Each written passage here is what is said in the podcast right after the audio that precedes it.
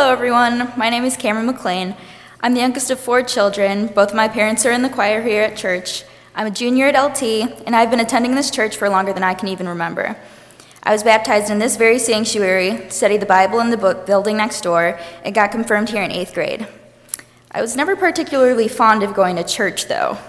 When my siblings and I were younger, we would always drown out the service with our games of tic tac toe and the red grading books, and then we were called up to first steps. It's what church always was to me the place that I'd have to dress up nice for and attend every Sunday morning with my family, but I never liked going. I, I always dreaded Sunday school because my mom would always be the last one to pick her kid up, and I would always be held captive as someone would explain to me that I wasn't allowed to leave without an adult. Why? I knew this church like the back of my hand. I mean, I was always here anyways, violin lessons or getting dragged along to my parents' choir practices, my own choir practices, or rehearsals for the church cantatas, I was always here.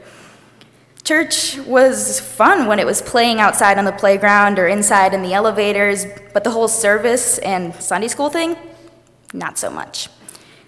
The only reason I tolerated going to church was because I got to go to the kids' choir. But around fourth grade, choir stopped being fun, so I quit. But fourth grade is when they give out the Bibles, so I had to go to church for Bible study. After Bible study was over, I didn't go to church for about a year. Finally, my mom bribed me to go to church. She'd say I didn't have to go to Sunday school and I could just help out in the nursery instead. That was way more appealing. I was only 11, so I wasn't babysitting yet, so this was really my only chance to play with babies. So I did that for about a year, going to church on the occasional Sunday when my mom would talk me into it, then, then heading straight for the nursery.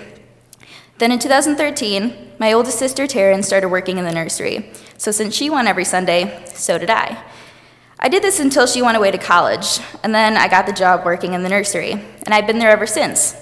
I'm official. I even have a name tag that says church staff. Yeah, I know. I didn't realize it at the time, but getting dragged to church every Sunday helped shape me into the person I am today. I started studying music in the children's choir, and now I'm looking into doing that for a living. I helped out in the nursery to escape Sunday school, and now it's my favorite job. I'm at that stage in life where I'm beginning to make my own choices, and they're going to start to matter soon. Church used to be that place that I was forced to go to every Sunday, but now I come here by choice. I go to church because every week I get to be part of such a wonderful community that actually cares about everyone in it. Peter Kralovic Kircher talked at church a couple of weeks ago. He said that his parents would ask him and his siblings every night where they saw God that day. After that, my mom decided to make a group text, including my sisters and me, saying where, where we saw God that day.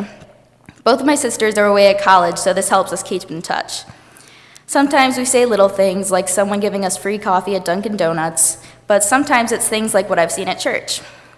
About two weeks ago, my coworker Kathy Giannoni was really sick and wasn't able to make it into the nursery or at Moms and Faith. When she came back, every single parent that came and picked their child up from the nursery asked how she was doing and if she was feeling better. I was just amazed that everyone remembered to ask. That same day, I was able to make it upstairs after the second service and socialize in Plymouth Hall. I rarely get to do this, so I was surprised when everyone was talking to me and was asking about my upcoming performances, and they were genuinely interested in what I was up to and what I plan to do in the future. But it's not only the adults that amaze me. On Martin Luther King Day, I was babysitting for the Pershies and the Alettos in the youth room. For most of the morning, the kids were split up into two groups the older kids and the younger kids. The youngest of them all, Lucy Aletto, who's about three years old, was upset because she felt like the two girls directly older than her weren't listening to her. She just didn't feel heard. To make up for it, one of the girls, Genevieve Pershey, gave Lucy a piggyback ride, and, she was ha- and Lucy was having fun again. Uh, but then Genevieve fell, so so did Lucy. Lucy didn't fall hard or anything like that, it was just very sudden and shocking, so she began to cry. I tried to console her, but she just kept asking for her mom. But when her older brother Sam heard her crying, he immediately rushed over and started taking care of her. He asked if she needed anything and then invited her over to watch a video with him. She calmed down and then stopped crying. Feeling you, like you don't have a say, the big kid's not really listening to your ideas, finally being included, but then getting hurt with the whole thing ending in tears, the whole scenario was so familiar. Then to top it off, having a big brother rushing in to make it all better, and these kids had me reliving my childhood. I tried hiding it, but I started crying. Sam reminded me so much of my big brother and how he would protect me from my big sisters when they got mean. my brother isn't home right now, and he won't be for several months, but seeing Sam care for his baby sister made me realize how much I miss my own brother. Sam showed me the biggest act of God I've seen yet. He brought my brother back to me. So, I've learned that God isn't just at church on Sundays, but everywhere. From something little like getting free coffee at Dunkin' Donuts to something big like what Sam did for Lucy. God is all around us if we pay attention.